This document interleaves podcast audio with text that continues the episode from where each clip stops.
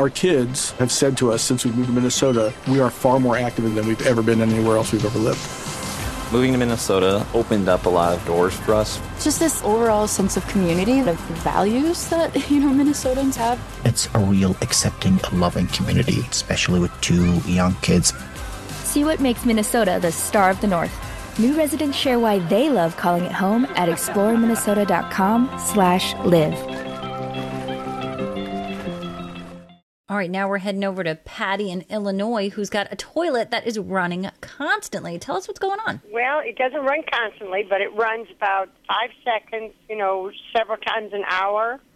And it's gone to the point that uh, my water bill has gone up quite a bit. And I'm needing to know if I need a new toilet or if I need new seals or a new handle pump or what would you think? It's actually an easy fix. And I mean, this tends to happen kind of regularly. You know, unfortunately, people don't realize that there's actually some level of toilet maintenance because, you know, it's just an appliance in your house that's there and you use it and you expect it to work.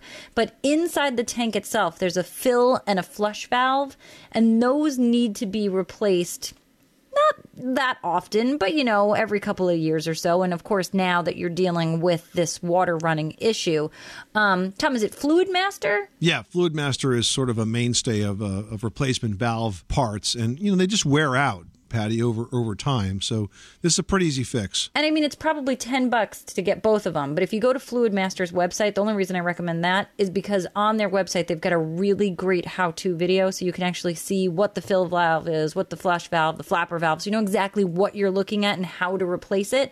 And it's a really easy do-it-yourself project that you can you know do confidently and you know definitely decrease your water bill. Thank you. That that sounds wonderful. I appreciate it, and thank you so much for uh, taking my call. Love your show. You're very welcome, Patty. Thanks so much for calling us at 888 Money Pit.